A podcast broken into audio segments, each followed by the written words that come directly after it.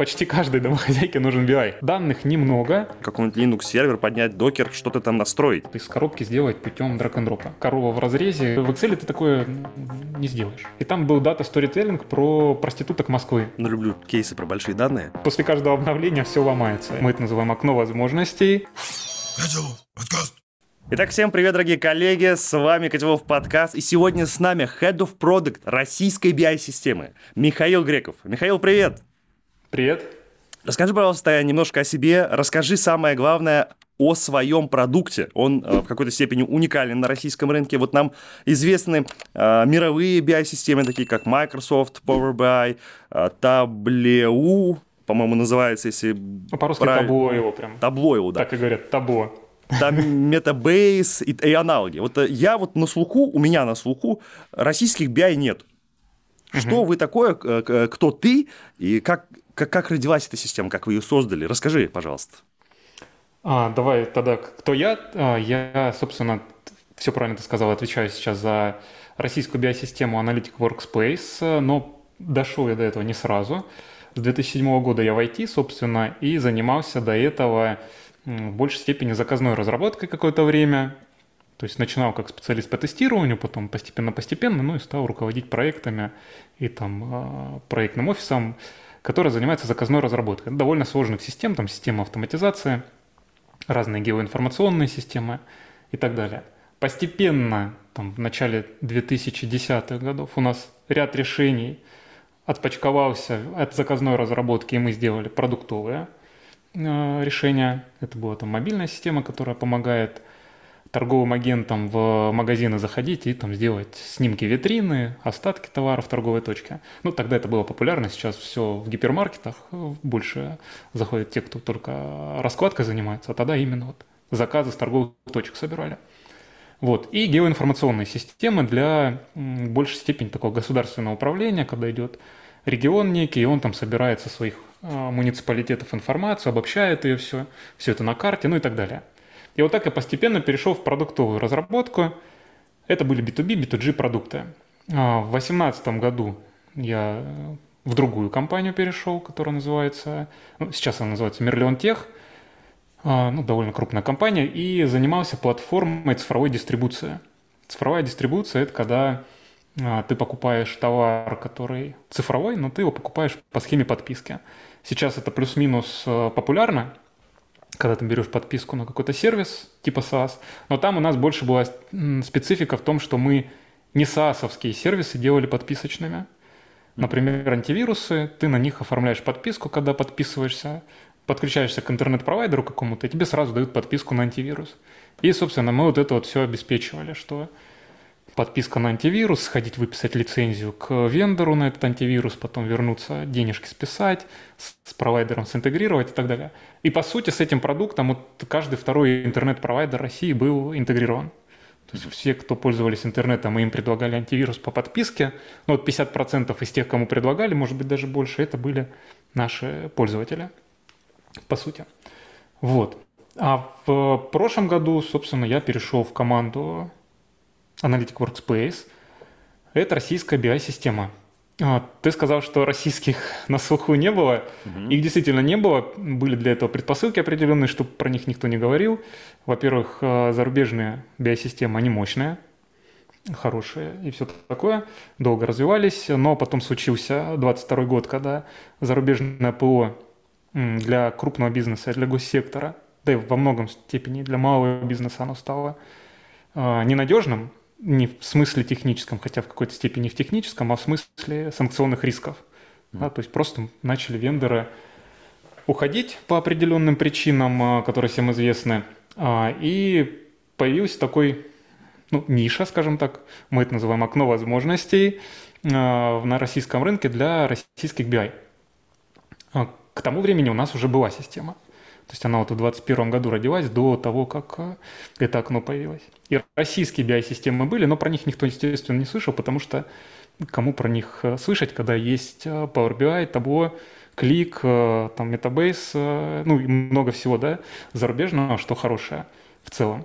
Я, кстати, не отрицаю, что зарубежные, зарубежные решения, би ай-ные, они хорошие, да, это как бы ориентир такой. Но стали появляться российские. Мы не единственные на рынке российское решение.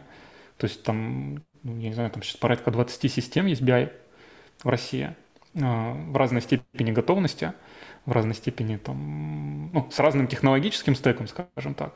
Вот, мы одни из, но стремимся стать, собственно, лучшими.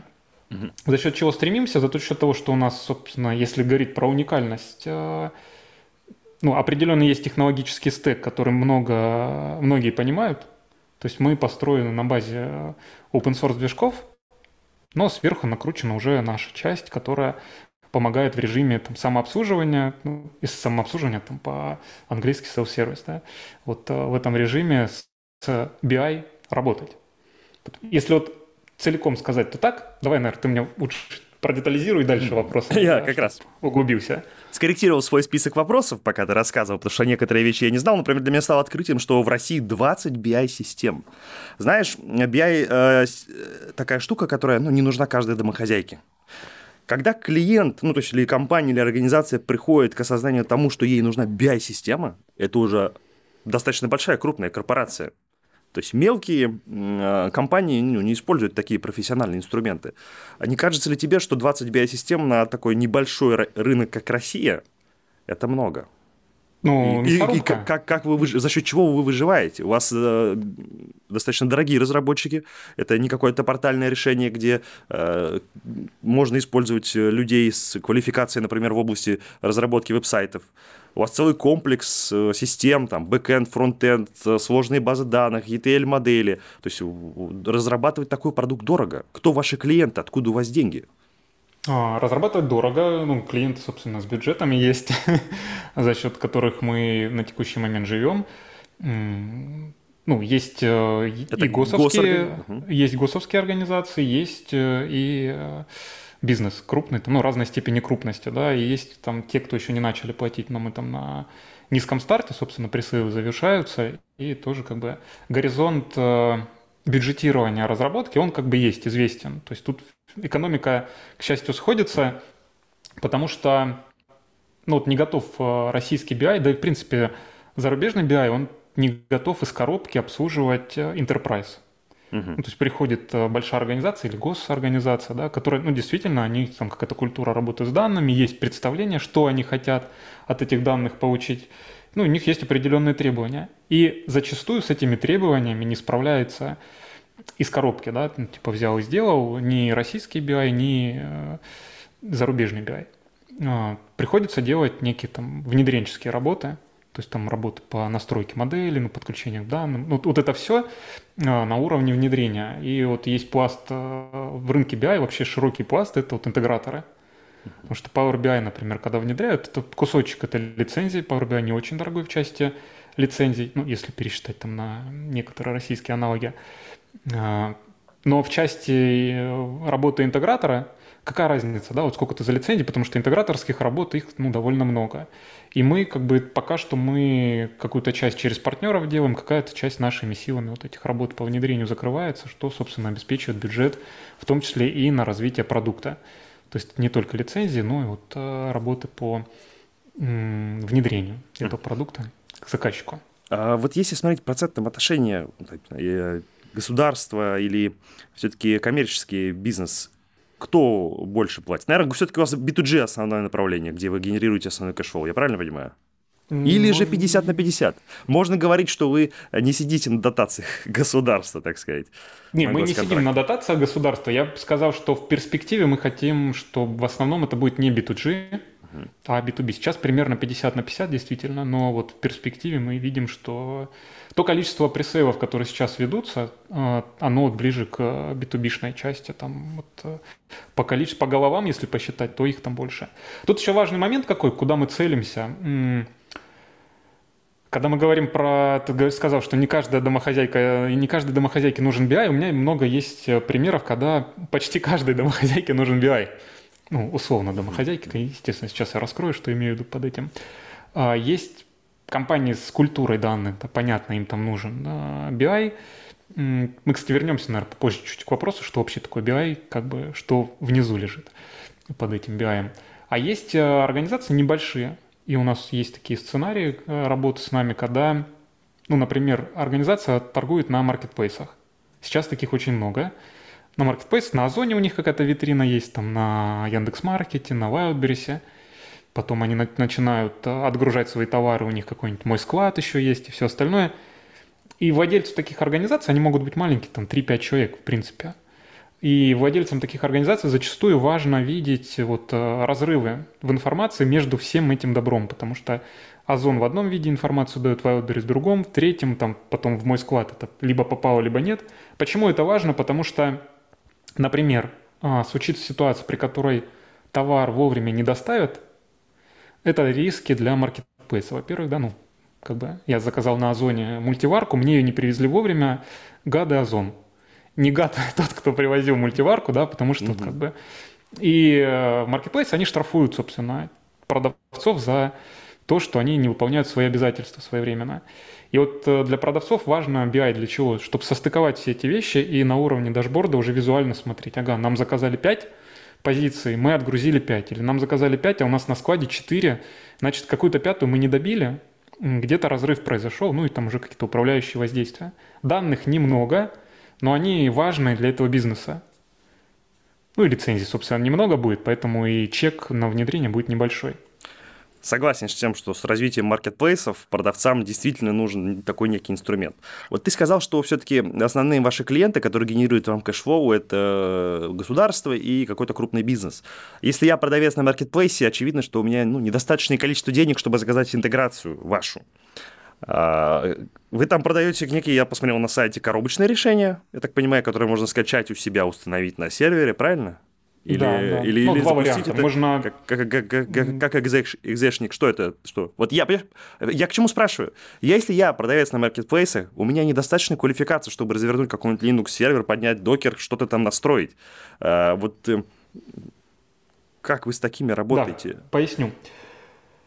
Вообще есть два варианта поставки системы, да, наверное, любой системы. Это в контур организации, либо в облаке. В облаке это когда организация как бы не заморачивается с сервером. Это облако, оно либо от вендора идет, либо от партнеров вендора. Кстати, я не знаю аудиторию подкаста, вендор — это тот, кто программное обеспечение разработал, да, владелец ПО, по сути. Ну, чаще всего это он. Да, а дальше вот тут идут свои, это там интеграторы могут быть и все остальное. Вендор — это вот владелец ПО. Я вот со стороны вендора сейчас размышляю. Вот со стороны вендора ПО, оно обычно предоставляется вот в двух этих моделях на текущий момент. Да, это вот либо подписка в облаке, либо берешь к себе и устанавливаешь. Когда берешь к себе и устанавливаешь, там нужна, естественно, квалификация внутри компании, которые ну, смогут в своем контуре установить. Ну, оно из коробки подразумевается, что у них эта квалификация есть, потому что зачем-то у них, значит, есть свой контур, раз они такой способ выбрали, да, и кто-то за этим контуром ухаживает. Там либо админы, либо девопсы внутренние. И у них хватает квалификации развернуть из докер-контейнера систему. Ну, собственно, сейчас это как бы м- такой, наверное, ожидаемое состояние, да, инсталлятора, инсталляции mm-hmm. системы, когда ты из контейнера там клик-клик-клик, оно все развернулось и как бы заработало. Mm-hmm. Поэтому мы вот в таком виде отдаем тем, кто в свой контур. Приходит чувак, который хочет с маркетплейса заказы смотреть. У него никакого своего контура нет, он пользуется облачным. Ну, во-первых, маркетплейсы, они сами по себе облачные, да. Он пользуется учетной системой облачной, а-ля мой склад, ну, либо еще чем-то, да. Он как бы, у него нет сервера, не понимает этого. Мы даем вариант ему второй. У нас есть подписка на систему в облаке. Ты на нее подписываешься, за облако надо платить, естественно, отдельно, потому что требования к нему зависят от того, сколько у тебя данных будет и так далее. Здесь мы идем с нашими партнерами, это Яндекс.Облако и Клауд от Сбера. Ну, на текущий момент двое. То есть мы говорим, хочешь так, нет своих спецов, как бы тут жми кнопочки, и вот у тебя в облаке развернется, начнешь использовать. Слушай, отлично. Такой деликатный вопрос. Люблю задавать его вендорам. Вы продаете лицензии, фактически рабочие места. Да. Как вы будете защищаться от пиратов, которые купили у вас коробочное решение на одно рабочее место, и потом спиратели ваш софт? Вот к чему я задаю этот вопрос. Вы предоставляете свой продукт как open source, Или все-таки часть кода вы обсуфицируете? Или все-таки часть кода у вас там проверяет какую-то удаленную лицензию, динамически подгружает какие-то модули с удаленного сервера? Ну, там достаточно много у нас степеней защиты. Во-первых, есть куски продукта, которые мы сами как open source используем. Они, естественно, там и в поставке идут как open source. Uh-huh. Ну, там Apache Spark, Apache Airflow, они вот... Мы, возможно, дальше поясним, что это такое, да, но вот, просто знаете, что они как open source, они там тоже у нас в коробочке лежат open source. Та часть, которая уже наша, ну, проприетарная часть, она закодированная, то есть ее просто так ну, не начнешь использовать, да, это не open source, мы открытый программный код не поставляем. Понятно, что ее можно там, ну, какими-то способами преобразовать, там умельцы бывают. Дезассемблировать, но... в общем. Кстати, да. А но какой... мы же идем как бы личных людей. Как бы. Ну, всякое может произойти, естественно, да, но смысла большого нет, потому что у нас релизы с обновлениями, они не будут устанавливаться, естественно, на ту версию, потому что она не будет подключена к серверу лицензии, там все это не проверится. А так как у нас релизы выходят раз в месяц либо в полтора, то ну, через полгода система будет на три шага позади той, которая сейчас актуальна. Mm-hmm. А иметь такую систему, ну, как бы, смысл. Я к чему данный вопрос задаю? би ай-система – это такая штука, которую обычно покупаешь один раз, и она у тебя десять лет работает. Mm-hmm. То есть, если ты работаешь с государством, то есть такой продукт ай би эм Lotus Notes. И вот э, наше государство, не, некоторые его крупные федеральные органы исполнительной власти десятками лет работают на версиях, которые уже двадцать лет назад устарели. Почему я спросил данный вопрос? Я думаю, что это интересно будет и потенциальным вашим клиентам, и тем, кто пользуется вашим продуктом. Если вдруг вашей компании не станет, не останутся ли они с разби- у разбитого корыта? Это хороший вопрос, кстати, про м- риски работы с компаниями какими-то, да, ну, понятно, когда ты идешь работать с Microsoft, там мало, ты вряд ли думаешь, что через какое-то время Microsoft как бизнес проживет меньше, чем твой бизнес. Ну почему? Тот, а... тот же, тот, та же, тот же Windows, тот же Office, если мы говорим про стендалон решения, они, если нет интернета или сервера активации недоступны, они не перестают работать, они просто выводят плашку о том, что нужно активировать систему, нужно активировать Office. Я к тому, что они это да, предусмотрели да. как-то. Мы предусмотрели тоже, ну то есть... У меня тут есть любимый рассказ про то, что вообще ждут клиенты в би ту би, да, от э, продукта. И вот там внизу как раз-таки у меня обычно в этой пирамиде, где про это рассказывают, там есть такая плашечка, которая называется «Репутация и стабильность».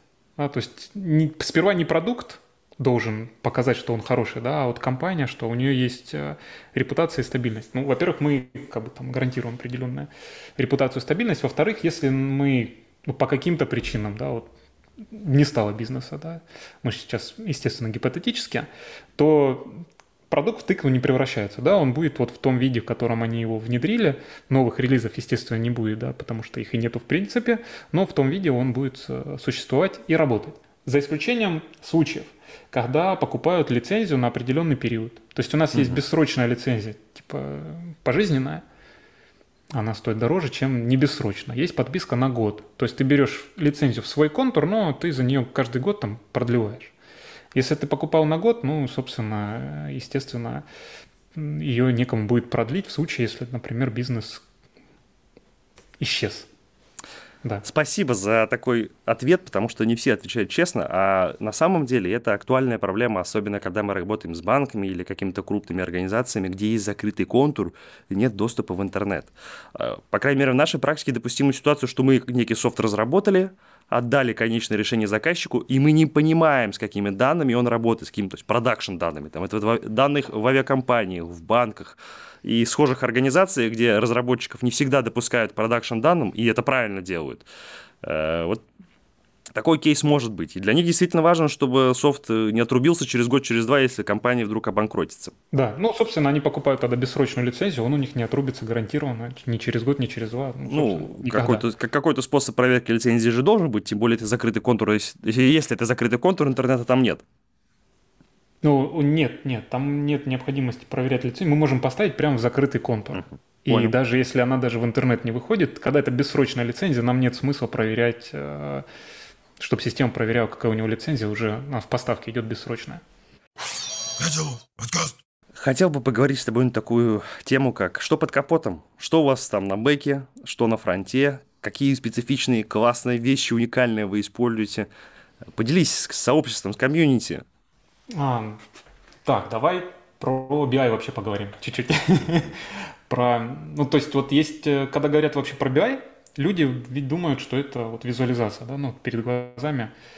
Те, кто, в принципе, знает, что такое би ай, да, вот у них перед глазами дашборды какие-то, графики, диаграммки, ну, все такое. Вот это последняя миля би ай – это визуализация. Да. Сейчас даже модно среди заказчиков называть, что им нужен визуализатор. То есть би ай как бы вот некоторые скатывается до уровня. У нас требования к визуализаторам, вот так многие ТЗ называются корпоративно, да, требования к визуализаторам. Вот визуализатор – это не совсем би ай. Да? Вот под капотом ниже у самого процесса би ай есть данные в разных местах, которые хранятся. Ну, могут в одном месте, тут все зависит от того, какой ландшафт, да, у организации для этих данных. Есть данные. С этими данными нужно что-то сделать. Эти данные обычно, ну, с разных источников в би ай-систему, либо не в би ай-систему, здесь уже может выступать система, которая подготавливает это корпоративное хранилище данных, ка ха дэ, ну по-русски, да, там, или дэ вэ ха по-английски. Собирают это корпоративное хранилище данных, формируют массив данных, и дальше уже с этими данными происходят разные трансформации. Это называем и ти эл-процесс, это вот выгрузка, трансформация, загрузка. и ти эл-процесс, он может входить в состав би ай-систем, может не входить. В нашу би ай есть и ти эл. Часть из него доступна в режиме self-service. Если self-сервиса не хватило, то можно вот Apache Airflow переключиться. Apache Airflow – это open-source движок для и ти эл. И там дальше понастраивать вот эти принципы выгрузки данных. Дальше вот с данными преобразовали, выгрузили, ну, что-то с ними сделали, модель какую-то сформировали, как-то их там связали, разные виды данных. После этого эти данные куда-то уже в, ну, в другую таблицу перегружаются, который, с которой уже работает непосредственно визуализатор. Да? То есть мы из разрозненных данных с помощью и ти эл сделали, ну, обычно это процедура денормализации, потому что в базе данных данные лежат по разным табличкам. Но когда ты их начинаешь визуализировать, по разным табличкам неудобно. Их надо все в одну там связать, ну, процесс денормализации, то есть плоская таблица данных, витрины данных они называются еще вот в терминологии. И вот с этой витриной данных к ней уже подключается визуализатор. И вот здесь, что я сказал, да, под капотом у нас Airflow как и ти эл, ну, это в дополнение к нашему, наш...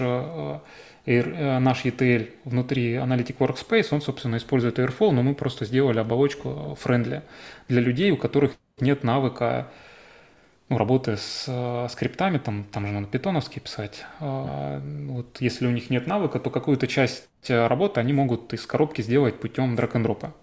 Uh-huh. Ну, то есть там смотрят, ага, здесь идентификатор в табличке подгрузился один, в Excel такой же идентификатор, связали их, такие радостные, через драг-н-дроп. Ну и все у них там получается.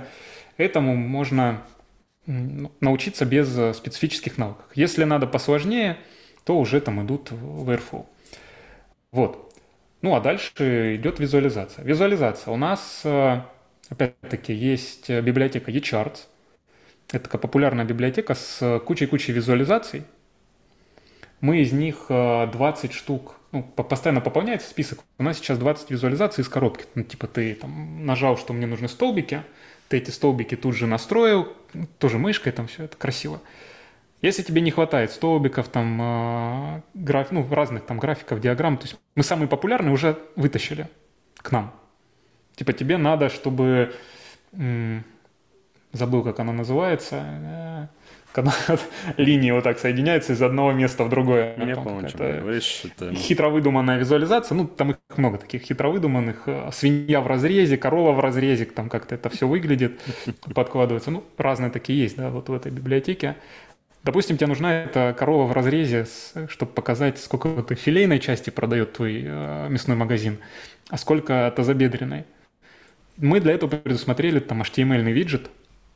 Ты берешь из этой библиотеки код, копируешь, вставляешь, и у тебя вот будет эта корова в разрезе, где ты видишь и свои данные туда подтянул, видишь, что грудины у тебя берут меньше, чем надпочечного мяса. Ну, то есть, такая интересная визуализация получилась. То, то есть юзер еще может кодить в вашей би ай-системе, может кодить что угодно вот, с точки зрения визуализации.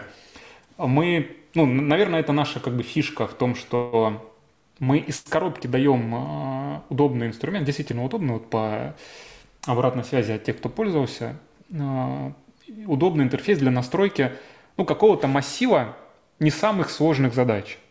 Mm-hmm. Это вот визуализация на уровне, ну, вот люди в Excel могут многие данные повизуализировать, вот такой же мы можем из коробки дать на уровне драг-н-дропа, повизуализировать данные. Когда тебе нужны нетривиальные сценарии, да, вот корова в разрезе, это как бы, ну, уже нетривиальный сценарий визуализации, не каждому такое нужно. Или там нетривиальные визуализации обработки данных. Мы уже даем доступ туда на уровень кода, пожалуйста, делай, скрипты на питоне пиши. То, что дата-сайентисты любят делать, да, вот там uh-huh. выборки и там эм эл подключать и все остальное, это тоже можно, но как бы это уже не для каждого. Тогда неприятный вопрос. А зачем вы нужны, если то же самое может Excel? А, мы говорим вопрос, про, на самом деле. Про верхнеуровневую визуализацию. Я бы так сказал, би ай многим и не нужна. Вот мы, мы с этого начали, да, не каждой домохозяйке нужен би ай, но каждой нужен Excel. А, ну, домохозяйство, наверное, даже лучше, да. Домохозяйкам Excel не нужен многим, да, им нужны курсы по эс эм эм, чтобы развейся, раз, стань развитой в декрете, посмотри курсы по эс эм эм. Вот это вот для домохозяек, это можно вырезать потом. Вот. Ну почему? Хорошо. А, по поводу Excel. Да, Excel как бы, ну, классный инструмент, и он будет, он как бы рядышком с би ай, потому что для многих источник данных это Excel, потому что собирают. Но есть минусы определенные, которые на определенных масштабах они начинают играть, ну, какую-то весомую роль. Во-первых, у Excel есть ограничения на количество записей, там вроде бы сто миллионов, и как бы и все, uh-huh. он больше не потянет. Но это не самое сложное, да, там есть надстройки, Power Query, что там сверху Excel делается, чтобы оно там плюс-минус работало, плюс Excel на больших объемах начинает жутко тормозить, и вот эти надстройки, Microsoft там данные, они помогают как бы нормально и с Excel работать. Самая проблемка в Excel это в том, что ты не можешь распределить доступ. Mm. Вот mm-hmm, Excel, да. Тебе надо файлики плодить, вырезать что-то откуда-то, да, и вот отдавать людям. А чем больше у тебя компания, например, у нас есть примеры компаний, которые вот би ай пользуются, и там пятнадцать тысяч пользователей. И как они, кстати, хороший вопрос, как они распределяют доступ? Они каждому создали какую-то процедуру, которую проверяет в БДшке? Да, да, они там уже сверху, поверх нашего, ну, обычно, когда пятнадцать тысяч пользователей, да, это вот крупные компании, которые, у них свой ай ти-штат есть, uh-huh, uh-huh. и они поверху нашей ай пи-шки уже там вот наверчивали свои процедуры управления доступами и всем остальным. Подожди, давай поподробнее, это хороший вопрос. Давай, вот, подожди, я про, про Excel, да, про доступ закончу. Ну, то есть ты не можешь распределить доступ, по что, например, если у нас говори, да, вот про доступ, то мы даже не к даш, дашбордам тоже можем доступ давать, да, но можем на уровне данных, когда мы их только забрали откуда-то, можем этим данным, так называемая модель атрибутивного предоставления доступа, можем на уровне данных закрыть доступ. Например, мы говорим, что Ивановой, ну или какой-то группе пользователей, Ивановой Татьяне Ивановне, mm-hmm. мы не даем доступ к зарплате, к доступу к зарплате. Да? И теперь, когда, на какой бы дашборд мы данные по зарплате не засунули, когда Татьяна Ивановна откроет этот дашборд, она не увидит данные по зарплате, а все остальное увидит. Mm-hmm. И вот в Excel ты такое не сделаешь. Ну да. То, что надо файлик плодить. Слушай, вот раз уж мы начали, вот, э, хотел услышать по поводу пятнадцати тысяч пользователей. Во-первых, я услышал, что один из основных ваших источников – это Excel. Но какие еще источники вы поддерживаете, с чем вы работаете? Да, это смотри. Реляционные, нереляционные базы данных, файлики парсите, си эс ви-шки, Excel, JSON. Ты ответил на мой вопрос, на свой же вопрос. Все вот это, да. А что а, еще? Ну, давай я поглубже скажу mm-hmm. по поводу, что у нас основной источник данных – это Excel. Это вот как, как бы он не у нас, да, а вот у клиентов. У клиент, ну, мы понимаем. Они, ну, так сложилась судьба, что даже если у них что-то другое есть, обычно Excel присутствует. То есть есть еще что-то, что-то, что-то, ну и плюс Excel. Как бы он такой топ. Uh-huh. Что мы можем? Мы можем, ну, во-первых, к базам данных подключаться к основным, там Oracle, эм эс эс кью эл, MySQL, Postgre. То есть ко всем этим можем. Недавно добавили поддержку Mongo. Mongo, она же от всех этих баз отличается, потому что... Но она нереляционная, файлоориентированная. И там как бы, ну, проблемка нереляционная с реляционным составить. сопоставить. Мы вот как бы сейчас эту проблемку решили, то есть можно и из Mongo даже данные подтянуть. Можно подключиться к любому веб-сервису, достать из него данные. Условно, Google Sheets, например, это тоже как веб-сервис, там есть эй пи ай у Google.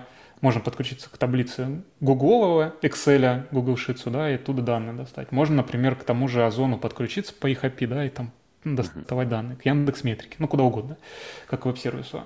Плюс файлы. Файлов там, ну, типовые, это Excel, си эс ви, JSON, икс эм эль, собственно, это вот полный набор, который обычно, суповой набор, который все это закрывает. Ну вот, то есть из основных источников это оно. А вот э, расскажи, пожалуйста, вот ты уже успел заикнуться про пятнадцать тысяч пользователей, распределение доступов. Как вы этот кейс решили? Что было у заказчика? Как они вообще реализовали? Я понимаю, что, скорее всего, ваша би ай-система получила доступ к би ди, э, какое-нибудь на чтение, наверное, явно не на запись. А дальше что? Что было внутри? Ну, не, не совсем. Ну, тут, кстати, мы этот кейс не решали, он у нас э, пока что гипотетический. На самом деле, да, ну то есть мы его прорабатывали, но к нему еще вот прям физически не вернулись. Но как мы его покрыли, да, можем решить. А тут принцип какой? Мы как бы система, которую организация берет и к себе в ландшафт ставит. Мы не лезем к ним в систему, но это было бы странно, если бы мы к системам заказчика подключались. Мы, наоборот, даем возможность к нашей системе подключиться. То есть у нас есть, понятно, да, вот эта микросервисная архитектура. Тут, кстати, наверное, постепенно буду детализировать ответ на твой вопрос про то, что под капотом. Да, это вот микросервисная архитектура, я там называл уже часть сервисов. И у каждого сервиса есть обычно фронт и бэк. Mm-hmm. Вот между фронтом и бэком взаимодействие, оно по эй пи ай. И мы это, к этому эй пи ай можем дать доступ. Да? То есть, если нужно управлять пользователем, у нас есть процеду... ну, способы управления пользователем, распределения доступа. Ну, понятно, на масштабах тысяч, да, вручную ты не будешь этого делать. Потому что ты наверняка доступ уже в своем ландшафте айтишном, ты им как-то управляешь. У тебя там есть, ну, либо Active Directory, либо еще что-то, где, в принципе, ролевая модель по пользователям определяется. Плюс наверняка на таком масштабе есть процедуры, когда, ну, не с бухты-барахты дается доступ в систему куда-то. Да? То есть там, мне нужен доступ к дашборду, я один из пятнадцати тысяч, там... Обычно это делается там служебка, ее пока согласуют, ай ти-отдел там визу в конце поставит и пойдет галочку, пос... сделает, что дать доступ. Да, и мы вот можем за счет того, что мы доступ такой даем к нам, они могут все это в свой ландшафт прошить. То есть, когда ай ти-отдел галочку поставит, что доступ, да, там процедура вызовет нужный ай пи, у нас прокинет этого пользователя и даст ему доступ. Точно так же закрыть они смогут. То есть, по сути, мы как бы такой открытый чемоданчик, в который они, собственно, могут ходить, там, свой доступ класть, доставать и так далее. Но сама структура доступа, она у нас изначально проработана довольно хорошо, атрибутивный доступ плюс доступ там к разделам системы, поэтому вот этим всем добром можно управлять из внешней системы, если очень хочется. Угу, угу. А, слушай, ну, люблю кейсы про большие данные. Ты до этого говорил, что проблема Excel, что он поддерживает сто миллионов строк, но... Так вернемся к процедуре денормализации. Представим, что у заказчика есть огромная база данных, там, пятьдесят терабайт. Угу. И э, вы строите там некий график движения денежных средств за последние десять лет. Понятно, что любой запрос в эту базу данных будет обрабатываться там даже не, не минуту, а, возможно, дольше. Угу. Что внутри у вас? Как вы технически данный вопрос решили? Вы что-то кешируете, куда-то промежуточно записываете. Потому что пользователь же как? Он скажет, построй мне сначала диаграммку, диаграммку гистограмму условно, потом mm-hmm. классическую диаграмму, потом пирожок мне построй. Вы же каждый раз запрос не делаете, потому что это дорого по ресурсам. Да. Что у вас внутри, значит, где вы храните промежуточные данные, что вы делаете, если у вас этих промежуточных данных просто огромное количество? Не уверен, что прям отвечу сейчас так, чтобы технари не заплевали. Постараюсь ответить на этот вопрос на пальцах, потому что я, на самом деле, так как я менеджер продукта, да, я технически прям вот не скажу, что внутри, под капотом, как мы этого добиваемся, да, но у нас есть кейсы какие-то определенные, про которые я знаю. А, ну и плюс там, если любители есть, которые хотят прям внутри покопаться, мы сейчас готовим стадию, потому что появился недавно кейс, когда мы, ну, за счет определенных операций загрузку данных из модели ускорили. Ну, я даже не знаю, там она больше суток могла грузиться. Если бы мы это не сделали, она там грузится за полчаса. Вот. Как это работает? Есть э, у нас внутренняя база данных ClickHouse. ClickHouse – это база данных, в принципе, уже ориентирована на работу с большими данными. Дальше, насколько я знаю, что мы используем Apache Spark, который там оптимизирует все это вот вытаскивание данных из э, базы данных ClickHouse. И, собственно, за счет этого быстро работает. На уровне интерфейса как это работает? Под капотом у нас, ну, то есть пользователю, сейчас как бы попроще это объяснить, когда он пользуется у нас настройкой виджетов, ну, то, что, про что ты говорил, да, сперва я хочу там пирожок посмотреть, этот пирог, потом столбики, потом все остальное, под капотом там вниз, снизу лежит, по сути, куб. Но пользователь а куб этот не... Мы говорим про лап-кубик? А лап, да, да. Но у нас он так сейчас делается по-хитрому, то есть пользователь не настраивает его куб, он как бы из коробки, пока мы модель создали, данные там перезагрузили в ClickHouse, там по сути уже алап-куб, он сформировался. И за счет того, что там под капотом алап-куб и вот эта оптимизация за счет применения ClickHouse, Apache Spark и вот этого всего добра, собственно, когда он перестраивает данные, mm-hmm. то эти данные, они уже предобработаны, по сути, он их быстро там смотрит. За счет этого. Но, опять-таки, если данных очень много, то все колом станет, если сервер не может обеспечить, да, там работу. Опять-таки, нагрузка на сервер все равно есть. Плюс второй момент. Обычно у организаций, у которых очень-очень много данных, у них есть масштабирование. То есть они не всегда хранят все данные на одном сервере. Да, ну вот может быть шардирование, да, вот, когда... Данные распределены по разным серверам. То есть одна и та же база данных, но она вот mm-hmm. на разных серверах ну, квас- хранится. Кластерирование, шардирование тоже. Да. То есть мы вот эту историю тоже поддерживаем, что можно данные как бы из разных серверов забирать, но за счет этого ускорить. И плюс немаловажный момент, в принципе, когда у организации много данных, это как бы не повод всегда для гордости. Ну, не всегда, точнее, повод для гордости, да, потому что часто большая часть этих данных, они вообще бесполезны. Ну, то есть собирали, собирали, собирали там, озера данных, да, оказалось, что это не озера, а болото, а на самом деле там одно озерцо только за последний год важные данные, да, а все остальное, оно уже все как бы обработано, отработано, и оно как бы лежит, и выкинуть жалко, и как бы работать с этим нельзя. И это часто такое бывает, поэтому вот много данных, это не факт, что с ними, со всеми а, в би ай-ке работают. Поэтому подключиться, да, мы можем к большому массиву, выгрузить можем, но вот они могут с ними не со всеми работать. На твоем опыте, вот ваши предельные лимиты, с какими самыми большими данными, э, возьмем в терабайтах, работал твой продукт? Чем ты можешь похвастаться? Или записи, а, там, миллионов строк? Полмиллиарда записей строк. Вот сейчас у нас есть э, кейс, когда мы вот по ну, пятьсот миллионов строк, и они вот там за секунду отрабатываются. Если не секрет, что, что это за информация? Это платежные данные, ну, то есть это из розничной сети, то есть угу. данные по кто что покупал. То есть по полмиллиона, я правильно слышал, полмиллиона за секунду? Полмиллиарда. Полмиллиарда. Ну, пятьсот, пятьсот миллионов, да, да. Полмиллиарда за секунду. И что у вас там, и что у заказчика, что, что, что, что в качестве источника данных такое быстрое? ClickHouse. У них ClickHouse. Свой ClickHouse, и мы там поверху...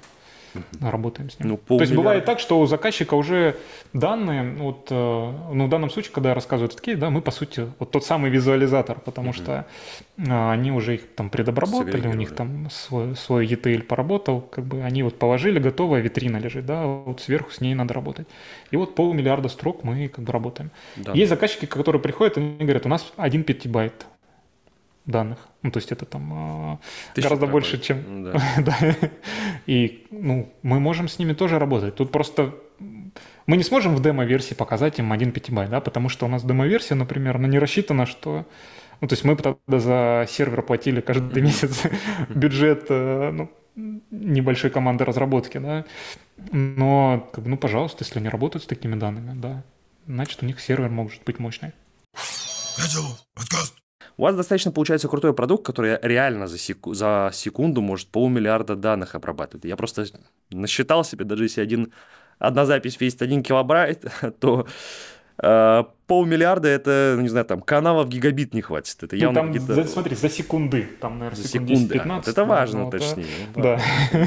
Я не буду, а то сейчас потом в комментариях напишут, что гонит чувак. Что, что же, думаю, у вас там за сетевой стек, что вы полмиллиарда за секунду прогоняете.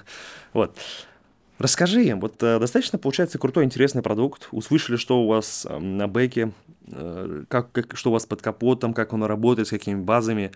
Сколько человек его разрабатывает? Э, какой состав? Если это, конечно, не секрет. Нет, это не секрет. У нас, э, ну, во-первых, там есть разные ребята, которые рядом с продуктом, помимо команды разработки. Не берем административный персонал. Ну, понятно, административные как бы, это, это те, кто непосредственно код не пишут. Мы говорим про да. те, кто непосредственно создает продукт. Это э, девелоперы бэкэнд, девелоперы фронтенд, э, и дизайнеры, ю экс, ю ай, аналитики, пи эм, соответственно.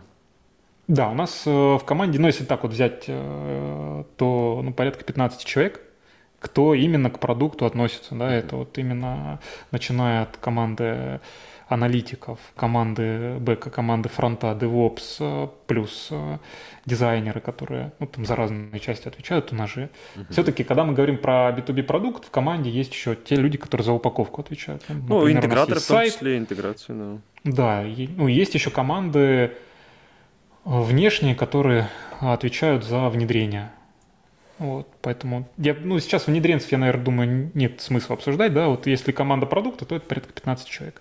Слушай, ну достаточно большая команда получается. Большая команда, ну там довольно серьезные профессионалы, ребята. Ну вот у нас архитектор, он в эй ай глубоко погружен, и он прям... Ему все это нравится. Искусственный интеллект, да, это машин learning, искусственный интеллект, ему все вот это нравится, он там экспериментирует сам с этим.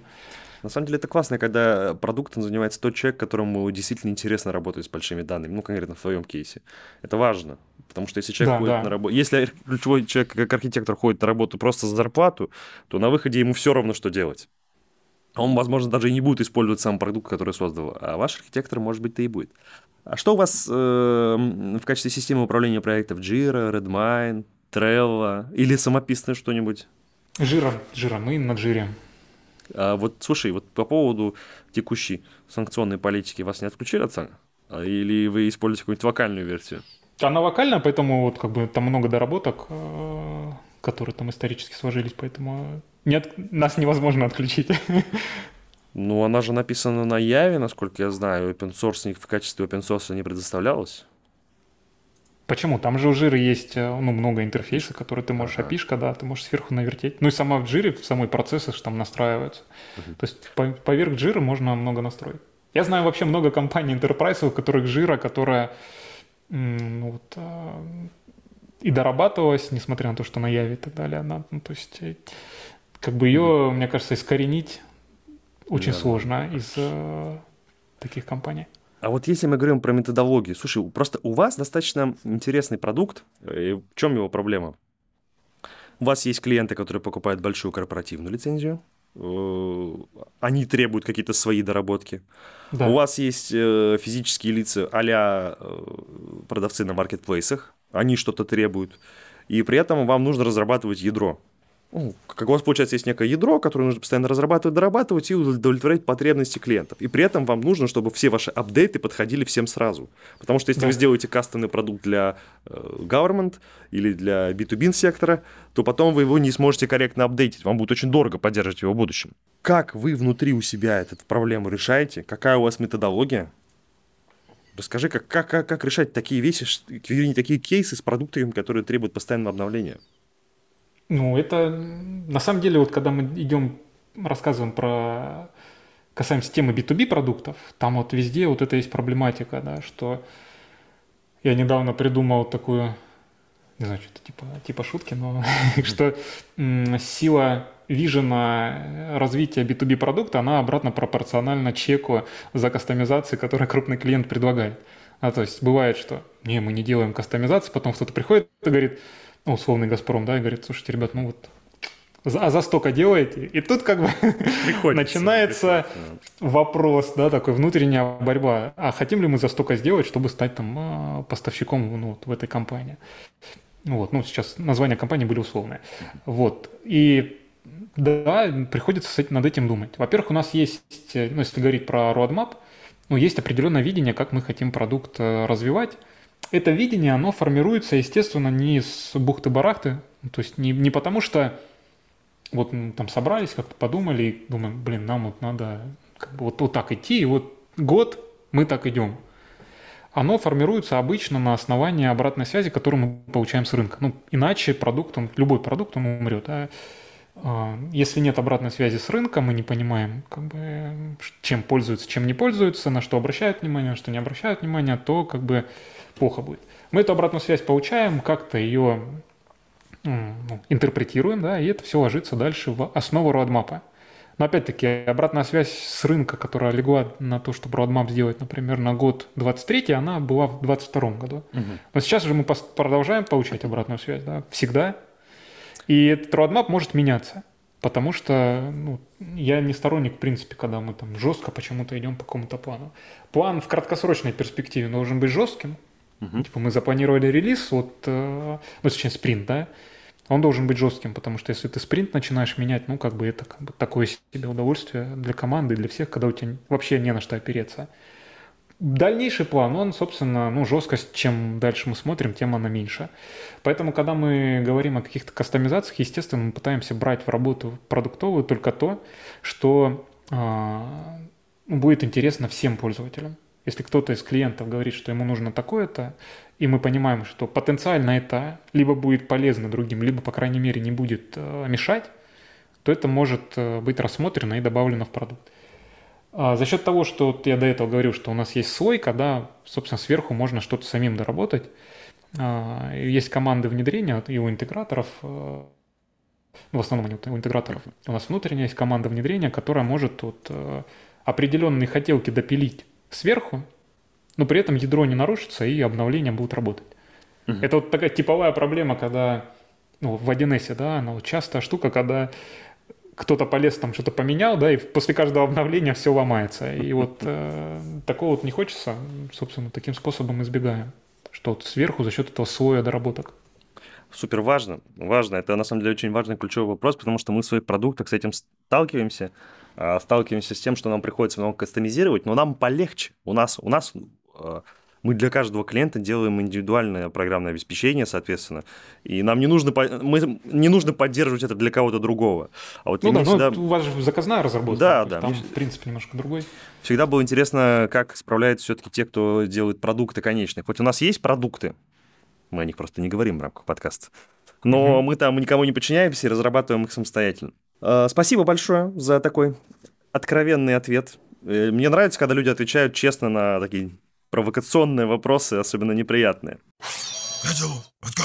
Расскажи немножко веселых историй. Вот всегда же интересно, самые э, безумные ваш кейс, я не знаю, делали э, какую-нибудь би ай-аналитику для секс-шопа или э, би ай-аналитику по количеству смертей в определенном регионе. Что у вас самое безу... Что самое безумное строила ваша система? Блин, ну тут, конечно, что самое безумное? Вот по твоему личному Слушай, ну, мнению. Обычно у тех, кто делает безумные вещи, у них нет денег на Enterprise би ту би. Ну, ну причем есть... пришел к вам какой-нибудь би ту джи, я не знаю, ЗАГС и говорит, постройте мне гисовую систему, где сколько умерло и от чего. Такая, кстати, была на, на, вот у ребят из практики система, которая со смертями связана, был, была такая визуализация. Я просто образно не обязательно. Просто попал туда. Особо, как бы, обычно такими кейсами не, как бы их не пиарят, да, ну как бы неинтересно же дашборд про мертвых показывать. Вот. Но из того, что интересно, мы делали дашборд, который про ковид. Угу. Там, для определенного региона России, да, и там был мониторинг ковидной ситуации, ну и, собственно, кто там что позаболевал и все остальное. Не сказать, что это безумное, да, но вот интересно, наверное, с точки зрения той ситуации, которая пару лет назад была, данные довольно интересные были. Если брать про безумное, обычно, ну, есть такой дата-сторителлинг понятие, да, когда люди... визуализируют данные для того, чтобы историю рассказать. Ну, это в журналистике часто применяется. И вот я недавно читал статью, она старенькая, но прикольная, про... И там был дата-сторителлинг про проституток Москвы. Ну, то есть там девушки с низкой социальной ответственностью, я просто уже перевел. Да, и вот там статистика, кто, как, стоит, сколько. Ну, просто обычно этим дата-журналисты занимаются такими безумными интересными историями, но они вот не покупают для эту систему, они могут там на какой-нибудь одной лицензии сделать. Вот, а из интерпрайсовых, ну, такого ничем таким не похвастаюсь. Крутая история про проституток. Я хочу понять, откуда источник данных у них? Они что, парсят сайты или что-то еще? Парсили какую-то информацию с сайта, да, которые, ну, собственно, тематически, если их так можно назвать. Слушай, столько плюсов у би ай-систем, что это выглядит, как будто вы нам заплатили, и мы вас рекламируем. Но хочу сказать, что нам денег не заплатили, к сожалению. Поэтому... К счастью. К счастью. В вашем случае к счастью, в моем случае к сожалению. Ну, неужели это такая идеальная штука, и она всем нужна, и у нее нет никаких минусов? Ну, нужна не всем, но кому не нужна, они, собственно, не приходят, да, они вот как бы на Excel живут или, ну, или думают, что не нужна, начинают open source копать. Во-первых, би ай-рынок, он трансформируется, есть open source решения, которые, в принципе, покрывают, ну, многие процессы. Естественно, когда речь идет об open source, то... На чашу весов встает обычно копаться в этом, либо взять готовое, где поменьше копаться. Собственно, готовы за это деньги платить или нет, потому что open source — это как бы такое удовольствие для любителей, не знаю, возможно, там, как это, слово вылетело из головы, можно долгие мои размышления вырезать, для любителей покопаться в этом, да, вот в продукте, то есть... которым действительно интересен сам процесс, настройки, там, дашбордов, виджетов, выборки и все остальное. Для них есть там open-source, пожалуйста, копайтесь. Поэтому вот из тех, кто из минусов, да, это вообще платного би ай, то, что его можно, в принципе, в какой-то степени сделать на open-source. Вот, из минусов наших технологических, вообще из минусов всего российского би ай, я много с какими заказчиками уже общался, ну и обратную связь беру, не только про наш продукт, да, но и в целом, как они на рынок российских би ай смотрят, которые они, ну, анализируют. Так уж вышло, что сейчас многие корпорации, они вынуждены переходить на российский би ай. Я не говорю, mm-hmm. что они бегут там радостно, да, они вынуждены, ну, потому что, типа, Microsoft Power би ай, например, у них был внедрен, а он там поддержку уже не оказывает, ты его не купишь легально. А через Казахстан не каждая компания позволит себе покупать продукт. И в итоге оказывается, что они вынуждены идти и смотрят, и получается, что он в российском сегменте, ну, ни один би ай, он до Power не дотягивает пока что, прямо полноценно. Mm. Почему? Потому что у би ай есть там разные составляющие, помимо технологических. Это, во-первых, комьюнити, очень важно, потому что на Power би ай ты, ну, в любом захолустье специалиста плюс-минус найдешь, который тебе сможет его внедрить, настроить. То есть инфраструктура построена. Самое большое комьюнити в России, оно вот на ушедших вендорах. Мы тоже пытаемся там догонять, но понятно, что у нас там комьюнити, вот если сравнивать, визуализация комьюнити наша вот такое, у Power вот такое, да, вот это вот, то, куда бежать. Второе – это учебные материалы. Естественно, у тех би ай, которые на рынке давно, у них полно учебных материалов, полно кейсов.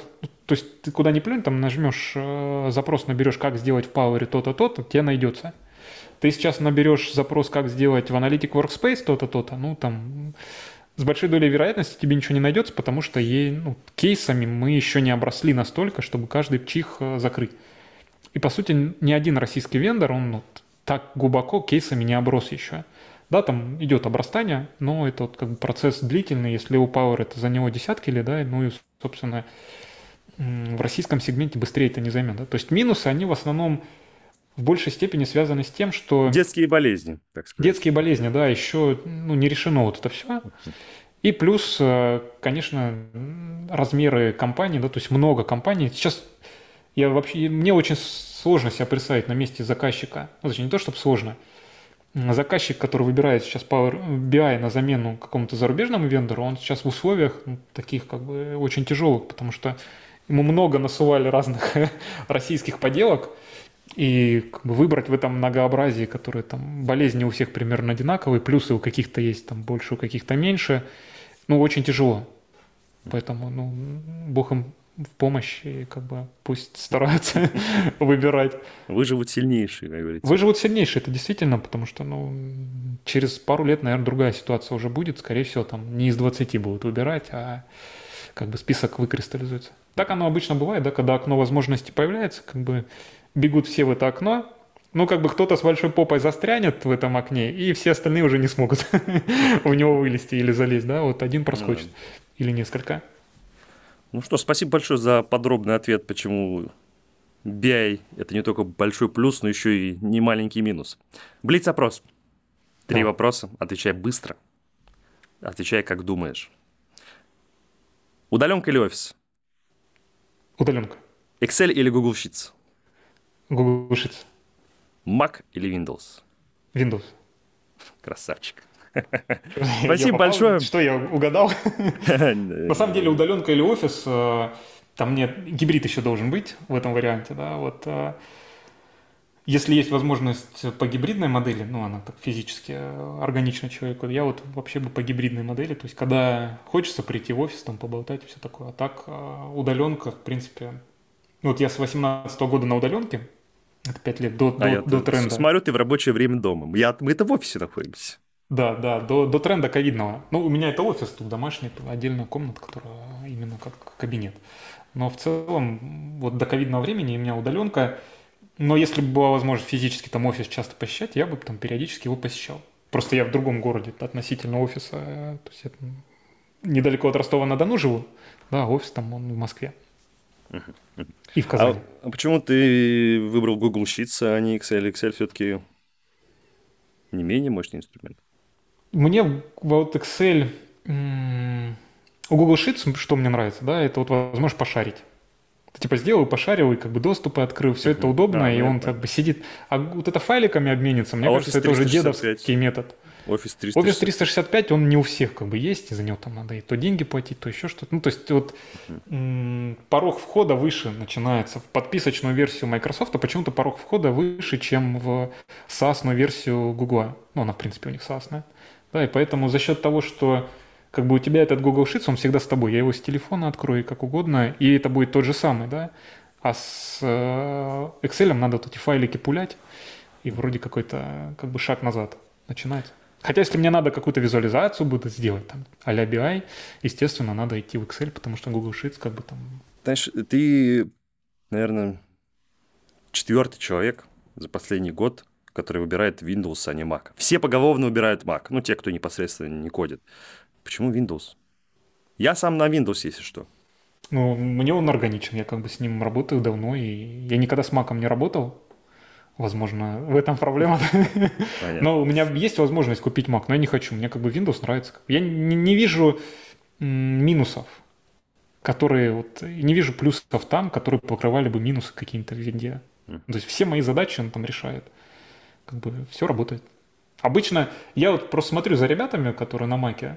Вот обычно то у них звук не подключается к какой-нибудь конференции, то наушники от, отваливаются во время конференции, то внезапно зарядка садится, хотя они думали, еще долго поддержит. Короче, вот, вот это вот все, оно как бы создает поле, что что-то там не так хорошо, как пишут угу. и как рассказывают. Ну что ж, Миш, спасибо большое, что пришел на подкаст. С нами был Михаил Греков, продуктовый аналитик Workspace российской би ай-системы, и я, Валерий Котелов. Миша, скажи пока подписчикам. Пока подписчики, Валера, тоже пока. Спасибо, что позвали. Покупайте их мерч. О, и что там тебе еще нужно сказать? Подписывайтесь на наш телеграм-канал, пишите комменты, с радостью ответим вам на ваши вопросы, и Миша тоже с удовольствием ответит. И да. всем пока. Всем пока, счастливо.